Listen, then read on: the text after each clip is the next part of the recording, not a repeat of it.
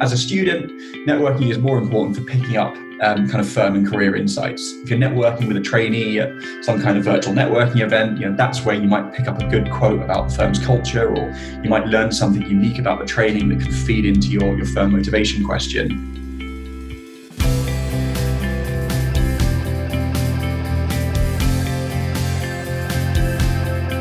Hello, everyone, and welcome to the Student Lawyer Podcast Series. Whether you're at school, sixth form, university, thinking about a career in law, or exploring law careers, you're in the right place. We are the one stop shop for student lawyers. If you'd like to join the student lawyer as a writer, please email hello at thestudentlawyer.com. This podcast is brought to you by Feed Ignite. Welcome to the Student Lawyer Podcast Series. My name's Camilla and I'm an LPC student and future trainee solicitor. On this episode, I'm delighted to be joined by Jake Schogger. Jake has a fascinating career history, which I'll let him tell you all about. Jake has kindly allowed us to really pick his brains today during this interview. We are covering a lot of ground. We're going to be talking about the different types of interview and application questions and how to answer those. We're going to be talking about the importance of networking and how to network, and also how to succeed in these virtual environments that we find ourselves in for um, interviews and assessment centres. Hi, Jake. Welcome to the Student Lawyer Podcast. As a bit of an icebreaker, it would be great if you could give the listeners an overview of your career history to date. Sure. Thanks so much for having me. Um, I've a bit of a weird career history. So um, I've had a job for as long as I can remember. I've been uh, a bin man, a trolley boy. I've done a paper round, worked on a building site, catering. I taught drum kit for for over a decade. Wow. Uh, and, and all of that sort of before university. Um, I actually didn't go to university until I was 23. Uh, from the age of 18 to 23, I was in a band full time, trying to make a go of it, uh, becoming a rock star, but that failed spectacularly in the end when our singer quit. Um, and then I went off to, uh, to university. I studied law and business um, at Warwick. Uh, university explored a range of careers law, investment banking, consulting, and eventually went down the legal route. So I did a training contract at Freshfields. At that point, decided the city wasn't for me. So I left, and since then, I've had this kind of bizarre and varied portfolio career. So I run a publishing company called City Career Series. Um, I practice law for a few hours a month through this great boutique firm called Ignition Law. Um, I founded an e-learning platform, um, Commercial Law Academy. Then I do a bunch of consulting and copywriting for startups. I've helped a few law firms to kind of set up and brand themselves, co run a cake business. I just kind of say yes to whatever comes my way. I, I love the variety, but um, that's where I'm at at the moment. Wow, that's such that is a really varied career. Um, I think that, I think that's awesome. Um, so I first came across your name and um, your range of books that you published through City Career Series. Um, I just wondered if you'd mind telling us a little bit more about that series and um, what inspired you to create it. Sure. So, I mean, City Career Series was born out of all of my own experiences um, attending dozens of interviews and internships and open days and all the training presentations and insights I'd had over a number of years. And I consolidated that information together put it in a book sort of in my final year at university just to give out for free to members of a society I'd co-founded. And it was based on all of that that feedback that I thought, uh, well, maybe there's a bit of a gap in the market here. Let's develop the book further, and and that's how the commercial law handbook came about.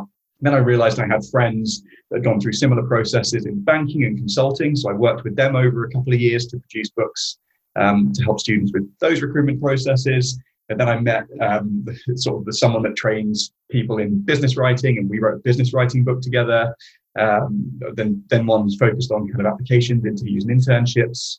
And every time I've written a book, I've thought, well, I've got nothing else to write a book about, so nothing else is going to happen. But um, then I pick up more experience. I did the LPC and worked on an LPC revision guide. Um, and then my most recent book, which came out last September, is focused on training contracts. That's the training contract handbook. And this this kind of takes commercial awareness to to the next level. I was working on that based on kind of everything I learned during my training contract, things I've learned as a practicing lawyer, and it gives a, a, real insight into what trainees do and kind of fundamental legal principles and processes and due diligence and document review and and all, all of that kind of stuff. So um, it's a bit of a mix. Seven books out at the moment, and then we'll see what happens uh, in the future. Fantastic. I mean, I can. Um, I, have read many of those books that you've just mentioned, and I think that I just think there's actually, you know, nothing else like them. So, so um, yeah, thank you for creating the series. Um, so, Jake, um, you mentioned the Commercial Law Academy just briefly there. I wondered if you'd mind expanding on that a little bit. Sure. So, I mean, this has been years in the making. I've had so many um, students and readers reach out to me over the years saying, is there a way to access the content electronically and, and that kind of thing. So um, finally managed to build and launch this comprehensive e-learning platform for aspiring commercial lawyers. So there's, there's, it's got a lot of the content from my main handbooks in text form, then that's supported with hundreds of videos and practical tips, interactive quizzes, um, insights from a bunch of uh, more experienced lawyers. There are downloadable e-guides, um, industry expert stuff and insights, um, and then a whole range of practice psychometric test questions. I mean, that course took months of hard work to. I can imagine but I, I mean, with that, I try to cover the full spectrum of what you need from kind of day one of first year as a student to just figure out what you want to do and, and, sort your sort out your personal branding and networking and LinkedIn, right the way through to preparing um, your rank successful applications, preparing for interviews, loads of commercial awareness stuff. So I've got some real life um, kind of case study exercises based on my own interviews, a bunch of other commercial awareness stuff, um, a current affairs course, which is constantly being updated with insights from kind of what's going on at the moment. Um, this uh, course focused on training contracts, growth mindset, launching a business, and and all sorts. And what I've tried to do to support my subscribers more recently is offering these these kind of monthly subscriber only Q and A sessions, and there's a forum on there as well where people can ask their questions, and and I try and answer them as as quickly as I can. But um, yeah, definitely the most comprehensive thing I've um, I've I've launched, and, and very much for um, aspiring commercial lawyers. That's great. That sounds like a really fantastic resource. Um, I wish that was out when I was applying for training contracts. I think it would have made life a lot easier. Um, yeah, so that sounds like a great resource. Um, so, Jake, what are your top tips for answering motivational interview or application questions when applying to law firms? So, so this is something I normally cover in about 40 minutes in a, a more in-depth webinar. So I've tried to just scale this back to, to kind of the core principles. So I think with with career i mean motivation questions. You've got career motivation questions. So you know why do you want to be a commercial lawyer? And then you've got firm motivation questions which kind of all right you've convinced us you want to be a commercial lawyer but why do you want to do it at this firm and, and not other firms? Um, and you can kind of prepare for both and structure both in different ways.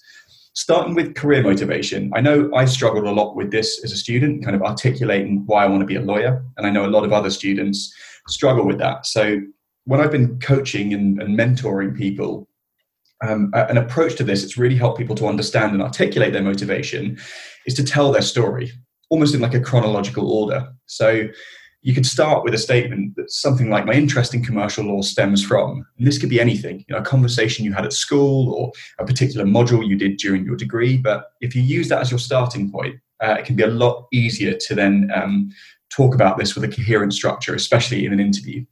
So if you start with my interest in commercial law stems from you know a conversation at school you could then say something like, to initially explore this interest, I, and then explain the next step you took. Because if you took an active step and you explain that, it adds proper credibility um, to the interest that you're trying to, to convey. So you might say, to initially explore this interest, I you know, applied for casual work experience or attended an open day, or you know, this is the reason I decided to study law at university. Um, you could then tell the next bit of your story and say, you know, while studying law at university, I particularly enjoyed the commercial modules, and this then led to me attending open days. So, weaving into your answer, um, or you, what you want to weave into your answer, are, are all the things you've done that have helped you to learn more about the career. Now, as part of this, you then need to explain what you enjoyed. If you did an open day, uh, explain what it was you learned about the career and why this appealed to you. Um, and there are all sorts of things you can pick up on there. You might talk about um, the intellectual challenge or the nature of the work, the kind of international elements or the client facing elements, um, you know, the fact that there's regular teamwork or the challenge of identifying and mitigating risk, the broader commercial impacts or the kind of business elements of it. But so do think about that as well. So I guess to say that in a more succinct way, um, explain your journey, explain what you've done to learn more about the career, and then don't forget to tell whoever, whichever firm it is you're applying to what resonated with you, you know, what aspect you cared about. Uh, relating the answers back to yourself is absolutely key. That's where you get credibility and authenticity in motivation answers. So that that's kind of a whistle stop of career motivation. Um, with firm motivation, the firm motivation questions, I, I, really hated answering these as a student because it took hours and hours and hours. And I thought, you know, I'm just telling the firm stuff it already knows. But firms want to know that if you if you kind of get a training contract offer, you're going to accept it. They want to know that you're genuinely enthusiastic about the firm because this will keep you motivated throughout your training. Um, and it can be a key differentiator between different applicants. So you've got to put in the time don't come out with a bunch of generic statements that could apply to you know any firm in the top 50 you know saying that you have a stellar reputation and, and you've won a couple of awards you know likelihood is all of their competitors have won similar awards with different um, publications or whatever and also have a stellar reputation. So go a bit deeper.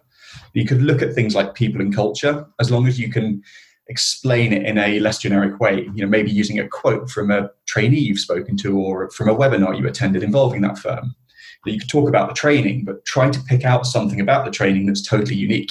When I was applying to Freshfields, I focused on the three month rotations because most other firms had six month rotations. That was quite unique. And then I related it back to myself uh, by saying, you know, the reason the three month rotations appeal because it means I'll see far more areas of law than I would at your competitors. And that means I'm much more likely to find the area of law that kind of best aligns with my interests and, and skills and, and that kind of thing. Um, you could look at trainee intake size. If it's a much smaller intake, you know, maybe that suggests you'll get the chance to earn more responsibility. If the firm is super committed to legal tech, that might show that it's kind of at the forefront of innovation, which could help it to continue winning the best work. They might have pro bono or CSR or diversity schemes that really resonate with um, your own values and kind of causes that you've worked you've worked alongside in the past. But um, do your research, try to find things that are different. And as with career motivation questions, just relate every statement back to yourself. You know, why do you care? Why does that set the firm um, apart in your eyes? Brilliant. I love how you've broken that down. Um, and yeah, into tangible steps that listeners can can follow. So thank you for that. Um, I wondered if you'd be able to give your top tips for answering competency based interview and application questions when applying to law firms. Sure. So a, a, a, one mistake that I see come up time and time again on CVs, cover letters, application answers, mock interviews, all that kind of stuff is people forget that the interviewer doesn't know anything about them or, or might not know very much about them. Um, interviews might be CV blind, but just don't assume the interviewer has the context they need to understand what you're talking about. So if you're articulating uh, how you've developed a particular skill or, or how you've demonstrated a competency, always start by giving context explain the role. So your first statement might be something like, whilst you know, treasurer of University Law Society, my role involved, and then set out a couple of things that you did. Once you've done that, then you can draw out the, the relevant skills. You can explain how that role uh, or why that role required you to kind of be a strong team worker or be highly highly organized or um, you know speak to large audiences and that kind of thing so just don't forget to give context um, in terms of which which kind of extracurricular activities or which experiences you draw upon, um, the net might be a lot wider than you think because there are so many transferable skills you can pick out from things that are seemingly totally unrelated to law or the city or you know finance or, or that kind of thing. So, I mean, to give an example, if you have been team captain for netball or football or something like that, you might think, well, that's not relevant to law. But actually, as team captain, you've needed to demonstrate interpersonal skills to, to kind of work with all your, your team members. You might have needed to motivate others. There's a leadership aspect to that. If you've arranged training or organized team kit and that kind of thing, that requires organization and time management skills. Um, during games, if you're the captain, you need to communicate constantly with everybody, kind of keep everybody gelling together. So there's communication skills. You know, when you lose or things go wrong, you've got to pick yourself and everyone else back up. So there's your resilience if you train every week for a year, that's commitment. That shows drive and motivation. If you have had to negotiate sponsorship or the price of kit or that kind of thing, that shows commercial acumen and negotiation skills. So there are so many skills you can draw out of experiences like that. And one of the reasons that matters is it means you can draw upon a much broader range of experiences when answering competency questions. Um, and that can make you seem like a more interesting, a more interesting individual. Definitely. Um, yeah, I think bringing a range of experiences definitely yeah provides more variety and, and probably interest um, for whoever's interviewing you so yeah, i completely agree with that um, now one type of question that always kind of threw me is situational questions. So I wondered if you'd mind sharing your top tips for answering those. Sure, I'm really going to try and condense this because this was part of a, this is part of almost two hours of video that I used okay. A recent psychometric test module. But I'll try. So, um, I mean, situational judgment questions uh, and situational judgment tests are psychological tools used to evaluate, uh, evaluate candidates' behavioural traits and social intelligence, cognitive abilities, um, those, those kinds of things, with a view to measuring each candidate's suitability to the employer and the specific role they're applying for. Now, the way these tests are structured, they typically present you with a hypothetical work related scenario, um, followed by, for example, like a list of proposed actions you could take, or a list of potential responses to the circumstances, or maybe a list of potential behaviors that, that could be adopted in light of that situation. Um, and then when you face that, you need to choose what you deem to be the most or the least suitable option from the list, um, meaning the, the kind of the option that best correlates with how you would act or respond in those circumstances. Or you might need to kind of rank the proposed responses or courses of action by their level of effectiveness or appropriateness. So that's just for the context, kind of what you will face. Now, in terms of how to approach these, um, firstly, focus only on the information contained within the question. Like, don't make any assumptions about the context of a scenario just focus on what you were explicitly told um, when kind of reviewing the proposed responses.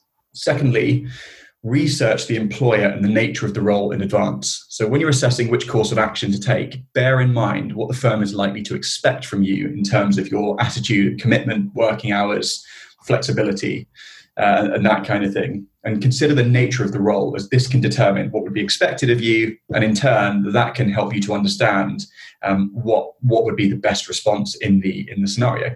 And to give an example if you're applying for a high pressure client facing role that you know involves long hours at times and don't forget that if you were questioned on how you would react if you are asked to cancel your social plans at a moment's notice um, to work on some kind of urgent task that has just come in unexpectedly at the last minute now, the nature of that role might suggest the employer expects you to select whichever response involves working longer hours and being flexible with your time.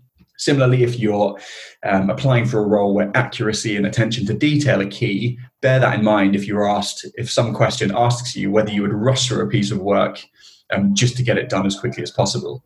Now, saying that, don't forget that firms might differ in terms of the types of responses they expect. So there's no such thing as an objectively correct answer for, for every scenario. The context is key.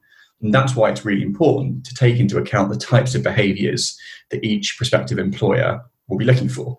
Now, kind of final tip here, I know that might conflict slightly with, with the previous tip, but be honest.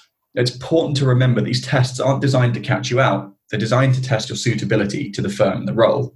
So if you answer questions honestly and you don't get through that round of the assessment process, then maybe the firm or the role wasn't right for you. Your priorities and expectations might not align with what the firm expects. So if instead you lied and you got the job, you might be quite miserable anyway.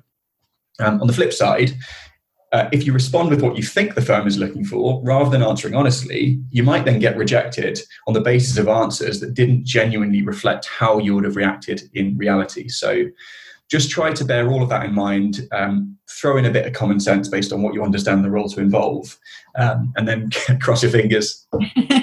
yeah, and I think that's a really good point about being authentic and answering questions how you would actually act. But then I suppose um, there's always uh, the flip side, like you like you said, applying common sense to certain situations. Like I I personally struggled at the beginning because I come from another career where I'm used to having a lot of responsibility. So I would always pick like the most proactive response, even though as a trainee wouldn't necessarily be able to send documents out without like a supervisor being there. So I think just trying, yeah, I think understanding the role is is key for answering those types of questions um, as well that's a brilliant, really, really brilliant point. And I guess the more you can learn about what's expected of trainees and how the hierarchy works and you know where there could be room for liability, um, the better prepared you'll be to uh, assess these these questions. Exactly.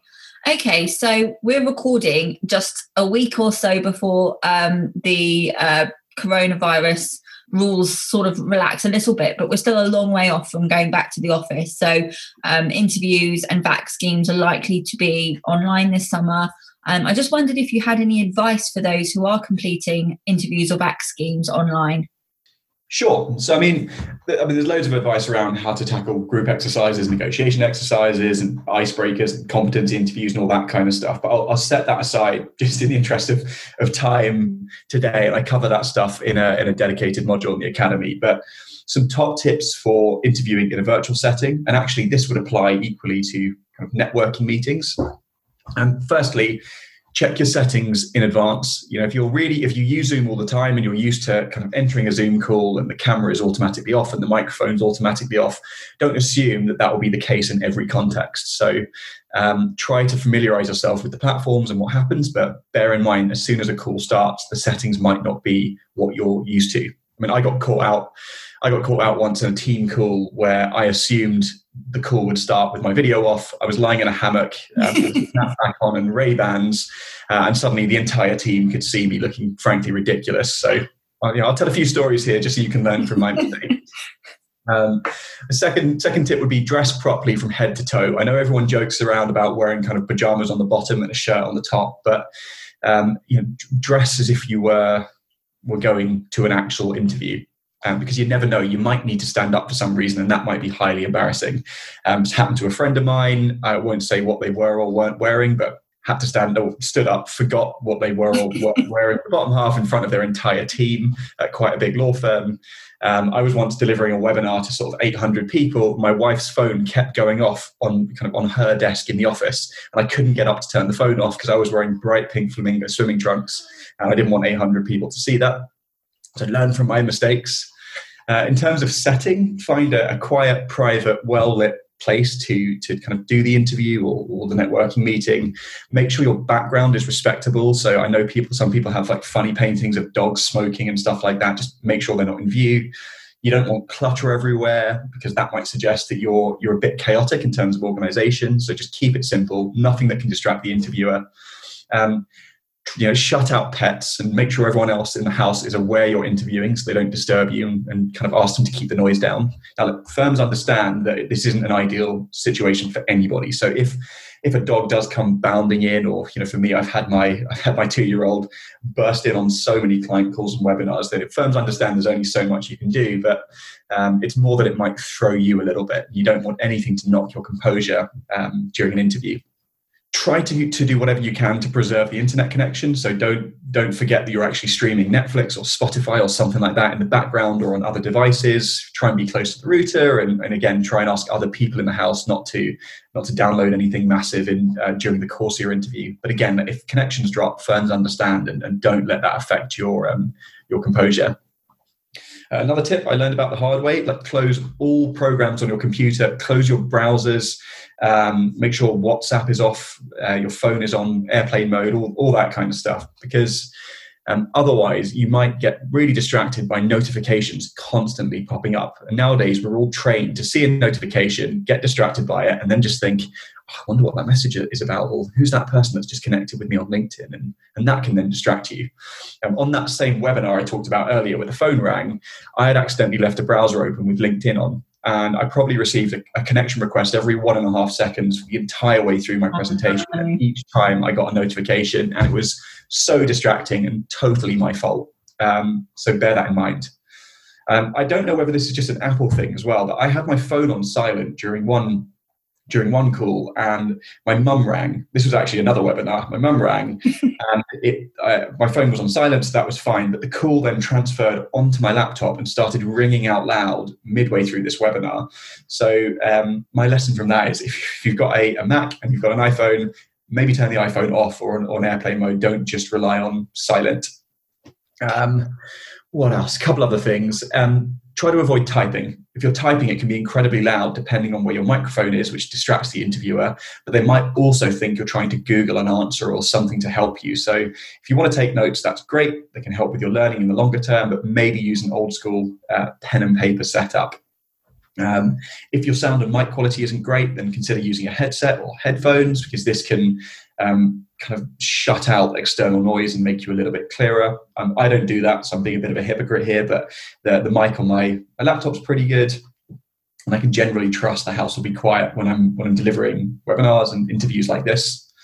Uh, my final tip, and I give this tip to, to the people that I coach and mentor as well um, pre record yourself, try and figure out what your weaknesses are, um, and then if there is something you can jot down on a post it note you stick on your screen during the interview, that might be really helpful. So, a lot of people really struggle with eye contact in virtual settings because you end up watching the video of the other person or the video of yourself, whereas, like, eye contact is the um, uh, is your actual webcam, the lens of your webcam. So for some people, I say to them, just put a post-it note next to your webcam with an arrow pointing towards the lens, and that helps them to keep eye contact. If you tend to speak really quickly when you're nervous, again, just write the word slow in capital letters, and that will help to keep bringing you bringing you in check. Um, the other thing is people forget to smile when they're nervous. So for a lot of people, that post-it note will have a smiley face on it, the word slow, and then an arrow pointing to the webcam, and that will help with their general delivery. And if you deliver it in a positive way, you're much more likely to build a rapport with the interviewer. Remember, if you smile, your voice sounds a bit happier and a bit more um, enthusiastic, and that can help you to come across as if you are genuinely interested in the job and you're genuinely happy to be there, even if on the inside you are terrified. So I hope those tips help anyway honestly, you've given so much great advice and hopefully the listeners will at least you know learn from some of those little anecdotes that you told especially the thing about the iphone you know you put your phone on silent you think you're safe and then all of a sudden it's like popping up on your screen. So yeah that all, all brilliant advice. So thank you for sharing that. No worries. Uh, yeah i hope sales of post-it notes skyrocket. Unfortunately i don't post-it note business. Maybe, maybe that's next maybe.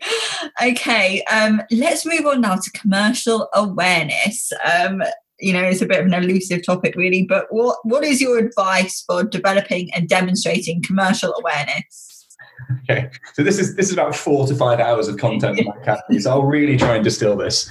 Um, but if you understand what commercial awareness means, at least in the context of um, kind of city interviews, then that can really help so I, I, think of commercial awareness in these two strands, which are a little bit interlinked. Um, on the one hand, it's an understanding of how businesses operate. So these kind of internal micro factors, you know, what are the risks businesses face? How do they raise finance? Why would one business buy another? And all that kind of business specific knowledge.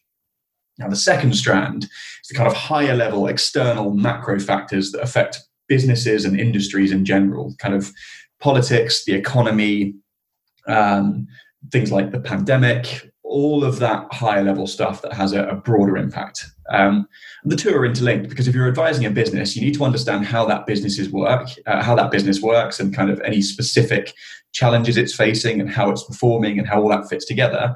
But you also need to understand the, the broader factors that affect that business and, and maybe loads of other businesses, um, because that's what makes sure your advice has context. So that's kind of my definition, and you can prepare for each strand in different ways. Um, starting with, well, let's start with that second strand, the kind of current affairs, what's going on in the world stuff. So, when preparing for that, I, I came up with this analogy because I know people panic about commercial awareness, and sometimes they might read like a random article in the Financial Times every couple of weeks when they feel a bit guilty for not preparing. And that approach doesn't work.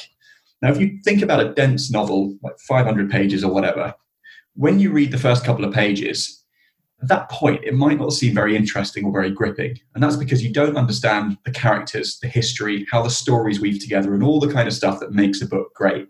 Once you're 150 pages in and you've understood the kind of character development and the history and what's going on, that's when a really good book uh, is difficult to put down.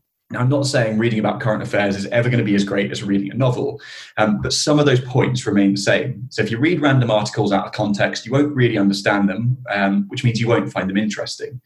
So instead, I would take an approach that focus on, focuses on kind of little and often. Um, try to commit to even five minutes every day, whether it's skimming the headlines or, or whatever, uh, and after a few weeks, you'll be surprised at how much more interesting you find it and how much more confident you become discussing um, discussing whatever it is you've been reading about. Now, a great way to get yourself into that habit is to subscribe to digests. So I, I still read religiously once a week a brilliant um, uh, digest from The Economist. It's totally free. It summarizes the top kind of 10 to 15 um, political and economy related events from around the world. Each summary is maybe 10 words long, so you can get through that in two and a half to three minutes. I then read a digest from a company called CB Insights that summarizes tech trends, investment trends, industry trends. And, and again, I think that comes in three times a week, takes a couple of minutes to read, and it covers off that kind of knowledge. Um, I'm sure there are all sorts of news websites that have digests. I'm assuming BBC Business News does, but yeah, that's where you could get your, your kind of commercial business news.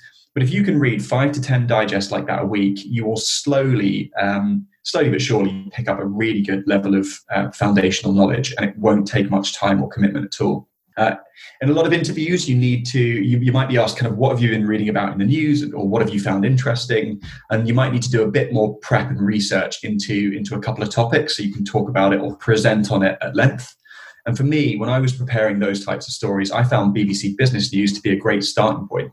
And firstly, the articles are short, they're concise, they're easy to understand, but at the end of each article, there are also related links that can help you to trace the kind of history of a story or um, kind of related articles and build up a bigger, broader picture of um, what's going on. Um, finally, on that co- uh, kind of current affairs and industry trends strand, if you're applying to a firm, read the firm's website.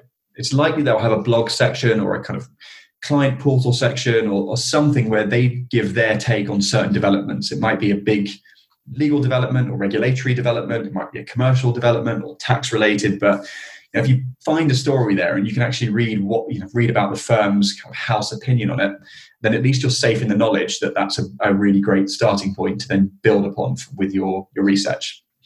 Now, going to that first strand of commercial awareness, the kind of business specific stuff, how businesses operate, M and A, all that kind of thing.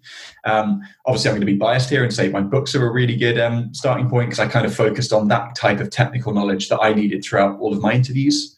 Um, I always recommend books by Christopher Stoakes. Um, the one I read to help me with my interview was All You Need to Know About the City, which is fantastic. Gives a great overview of the kind of key players in the in the city, what they do, how they interact, and all that kind of thing.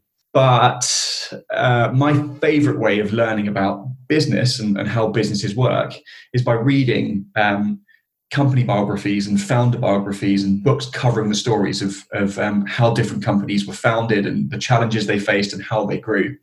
So the, the book that kicked all this off for me, it was called The Upstarts um, by an author called Brad Stone. And that charts Uber and Airbnb from the very earliest days where they were knocking around ideas for their businesses right the way through to kind of raising investment, regulatory challenges, and then becoming these kind of global tech superstars. So I really recommend the upstarts. And if you like that, the same author's written a book about the founding of Amazon. There's a book on Elon Musk that's brilliant. Um, Shoe Dog. It was written by the Nike founder. It's a brilliant insight into the early days of Nike.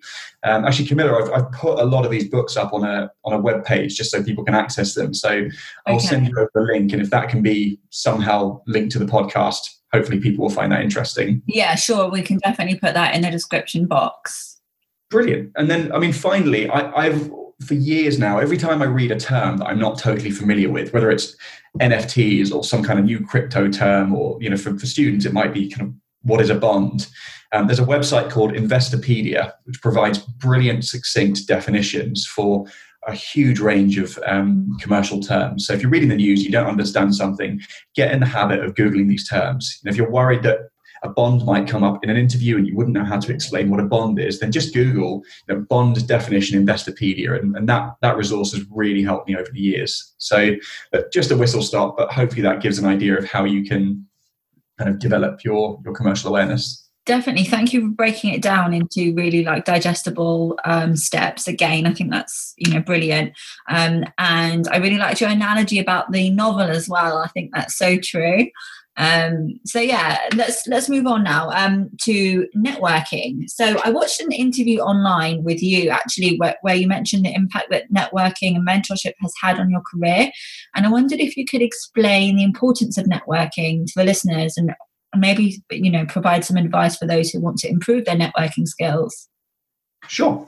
Um, so look with networking it's the one thing that's tied together all of the kind of different moves i've made throughout my career. You know it's how i source work it's how i meet collaborators it's how i progress myself professionally. Um, it is so important and it only gets more important as you become more senior.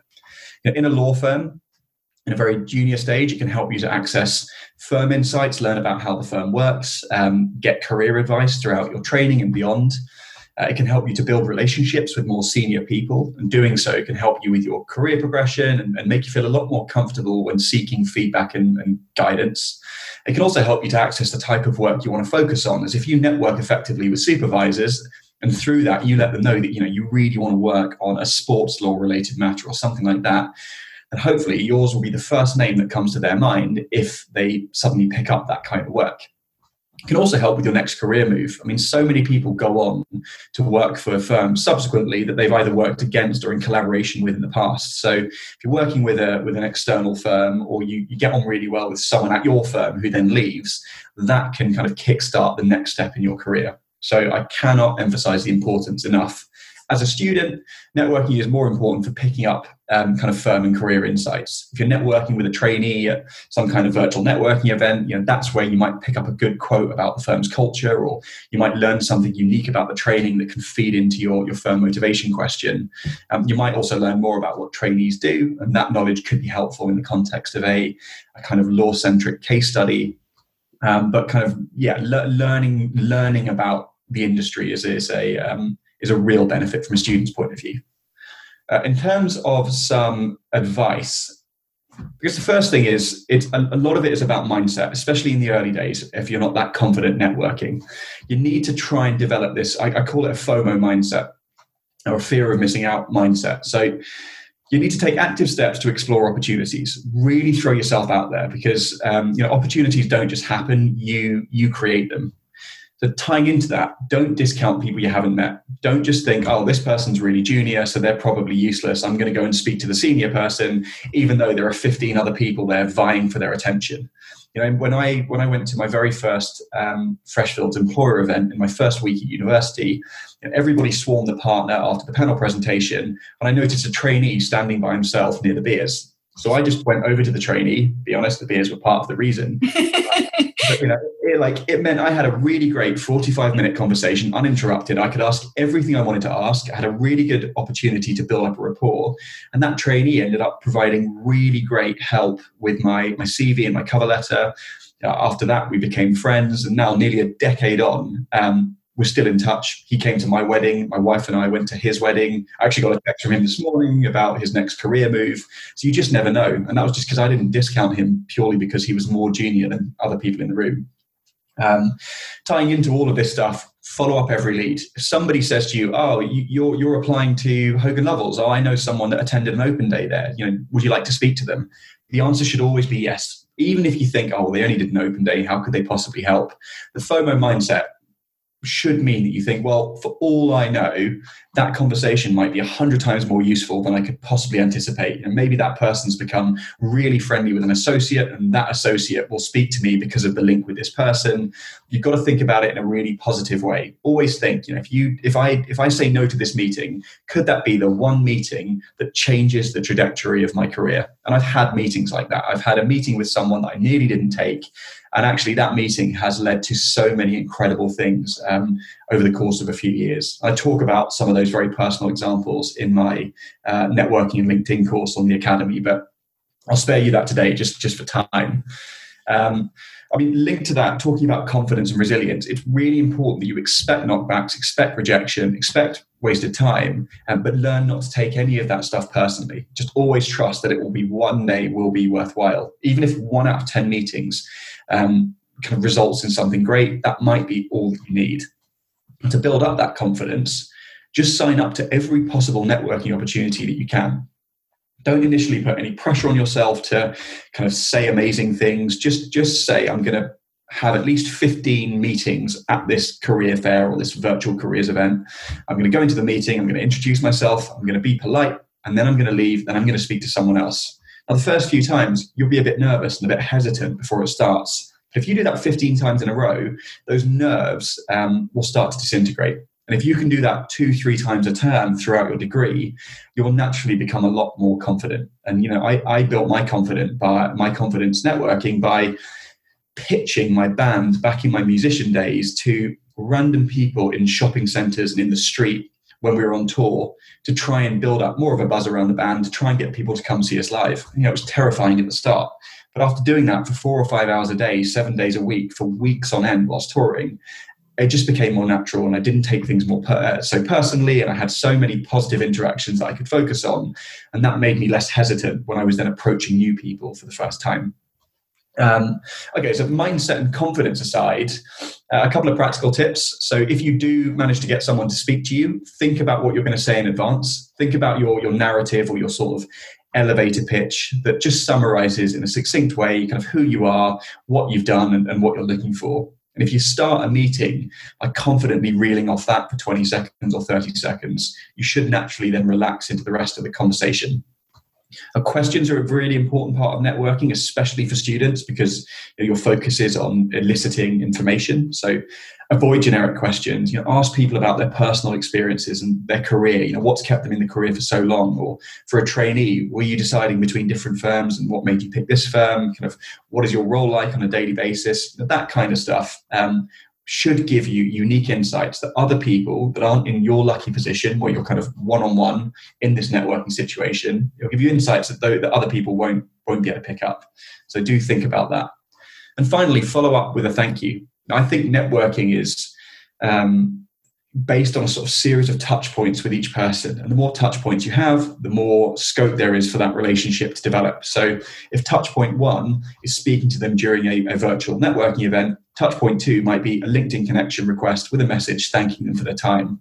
If you then get an interview, touch point three might be messaging that person to say, you know, we met at this event. I just wanted to thank you again for your insights. It helped me to get an interview um, with the firm. If that leads to an internship, then pop your head around the door of their office, remind them who you are, give them another thank you. You know, at that point, they might remember you, they might remember your name, and they'll be much more likely to then go for a coffee with you and give you further insights or something like that. So, yeah, a thank you can go a long way.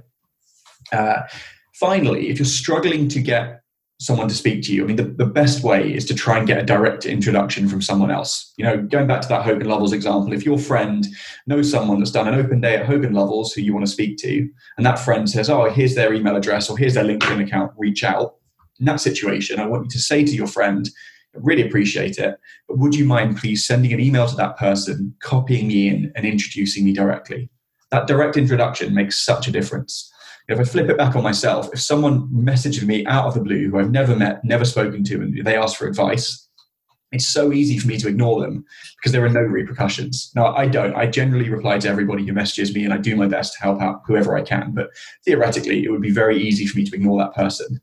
If instead a friend of mine or a colleague messages me saying, Hi, Jake, I've copied in this person, they could really do with some advice. Would you mind helping them? In that situation, following that direct introduction, I have to respond. My hands are tied because if I don't, I know I'm making my friend look bad. I'm looking bad to my friend. Um, so it can just be a much better way of getting someone to reply. But I understand that's not always possible. So if you need to reach out to somebody and you can't get an introduction, make sure you do your research and you personalize your outreach. That makes all the difference. And if I receive a message from someone and it looks generic, and I think, well, this message has probably gone out to 500 people, it's really easy for me to think, well, I just don't need to bother replying because I'm sure someone else will reply. If instead I get a message that has clearly been tailored to me, whether it it's mentioned something about my past experience or someone says, you know, I attended this webinar, you said this, so you know, I'd really appreciate some advice on that. And I'm far more likely to reply because that person has clearly done their research. They've explained to me why they're reaching out to me in particular, kind of tied it clearly into what they're looking for, um, and it makes it easier to respond. Also, when you are sending someone you don't know a message, make sure you tell them what you actually want. Give like a clear call to action, whether it's a phone call or just some quick quick advice on LinkedIn or something like that. But just clearly uh, make sure they, they are clear on what you're asking for uh, for uh, from them on that note, don't forget that they are busy. They may be stressed. They don't owe you anything. So don't ask for too much. You know, do whatever you can to make their role as easy as possible. Offer to speak to them whenever suits them. If you're going to meet them, um, you know, say, you know, I'll, I'll, happily come to the office. I'll come to wherever you want, whatever time works. If they cancel on you last minute, take it graciously. You know, appreciate that something might have come up and they have to prioritize that and be be really flexible, um, because they will appreciate that. Fantastic. I really like the FOMO mindset advice as well. That's definitely something that I'm going to take away from today and apply to my own life. So thank you very much for breaking that down.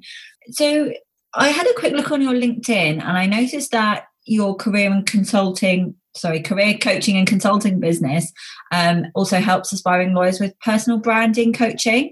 Um, why is personal branding important for aspire, aspiring lawyers and how can we go about developing a personal brand? Sure, no, it's, it's a really good question. I mean, you, your, your personal brand creates people's first impressions, uh, they're people's first impression of you, and first impressions can stick. So um, it's important that you position your personal brand in a way that reflects kind of the best possible you. So looking at LinkedIn, for example, a lot of people, if I said to them, send me your CV right now, would probably be a bit nervous about that. And they'd think, oh, I need to check it for typos or I haven't updated it for, for a couple of months. And they would do a bunch of work on it before sending it out.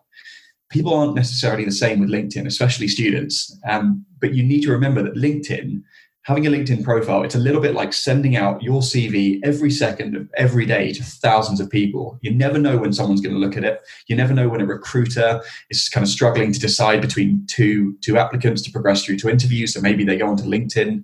Interviewers might look at it before you start your interview. So it's really important to think of LinkedIn as as a potential first impression of you and keep it up to date and accurate and reflecting kind of your skills and experience in the best possible way you know, in more of a career context, you're in a firm, you build up a reputation, and this can affect people's willingness to work with you, especially in smaller firms where everyone knows everyone. You know, people want to work with with juniors who have who show composure, they do their work accurately, they're enthusiastic.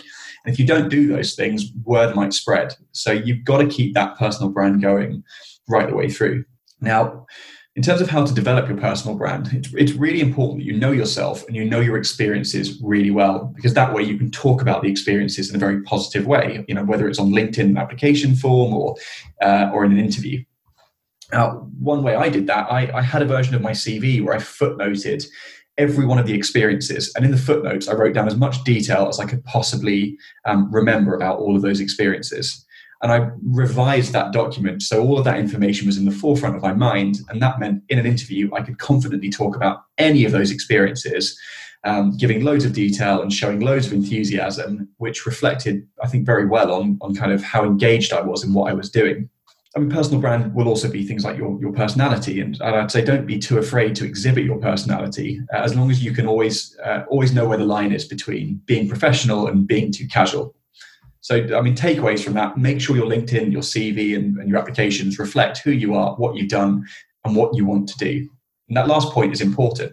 I mean, I've had to rebrand myself from musician to lawyer, then from lawyer to consultant. And that took a lot of work, um, especially presenting myself very consistently. If I just left, if everything on my LinkedIn suggests all I do is practice law because all of my focus was on Freshfields, then I can't imagine startups would think I had the experience necessary to you know, to help them sell sustainability products or to help them create a website that promotes something else like that. So, you know, I focused more on transferable skills that were relevant to what I do now um, and, and rewrote all of my prior experiences to present quite a consistent picture of me and, and what I what I've done and also what I do.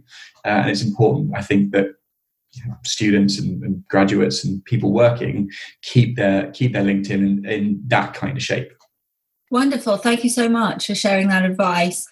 Um, so, oh, I think we've reached the end of our um, our chat today, which is a real shame. But but before I let you go, I wondered if you would um, expand on what we can expect to see next from City Career Series and the Commercial Law Academy. Sure thing. I mean, I haven't really told many people this yet, but with City Career Series, we're currently working on a business presentation handbook, um, which talks about things like how to deal with symptoms of stress and nerves, which I'm really excited to get out. I've been working on that for years with um, a, a, wonderful lady I met who um, trained trained me at Freshfields in business presentation and, and trains a, a, lot of uh, professionals across the city. There'll also be kind of regular updates to our existing books.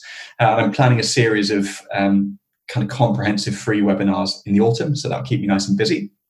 Uh, for the Commercial Law Academy, I'm currently working on a, a, law firm insights module, focusing very much on kind of the key USPs of a bunch of firms, taking a huge amount of time, but I'm hoping to have that ready for the summer. Um, there's also a legal tech module in the works, which again will hopefully be ready for the next um, academic cycle. I'm currently doing monthly current affairs wrap ups with Peter Watson from Watson's Daily. They're free to attend, but then the recordings become part of the content. So we've got a great one covering 2020 and then um, February 21, March 2021. There's one coming up in April. And we basically talk about key current affairs um, from like a markets, a business, and a legal perspective. Uh, final thing, I'm now trying to animate a lot of the technical content to make it even easier to to to kind of learn. So I've got a couple of animated videos up already, and over the coming months, hopefully, a lot of the stuff focusing on um, kind of M and business concepts will be in animated form with a nice little webinar video in the top right hand corner. So watch this space. I'm doing my best to get all of this done as as quickly as possible, but that's that's the direction we're going in. Wonderful. Well, all I can say is I don't know how you managed to fit it all in because it sounds like you're doing so many amazing things. Um, so yeah, I mean, what I'll do, yeah, thank you so much for coming on the show. You have provided so much detailed advice. Um, and what I'll do for the listeners is leave links to the resources mentioned in the show, including the Commercial Law Academy, all the books that have been mentioned, and the webinars as well. If, if we can um, get links to those as well, we'll put everything in the in the show note so that you can you can uh, find those nice and easily. Um, but yeah, thank you again, Jake, for coming on the show. It's been great to have you on here. No worries. Thanks so much for having me, and to all the listeners, feel free to connect with me on LinkedIn. I'm always happy to do that. Fantastic. Okay. Well, thank you so much and um, see you next time. Goodbye. Thanks, Camilla.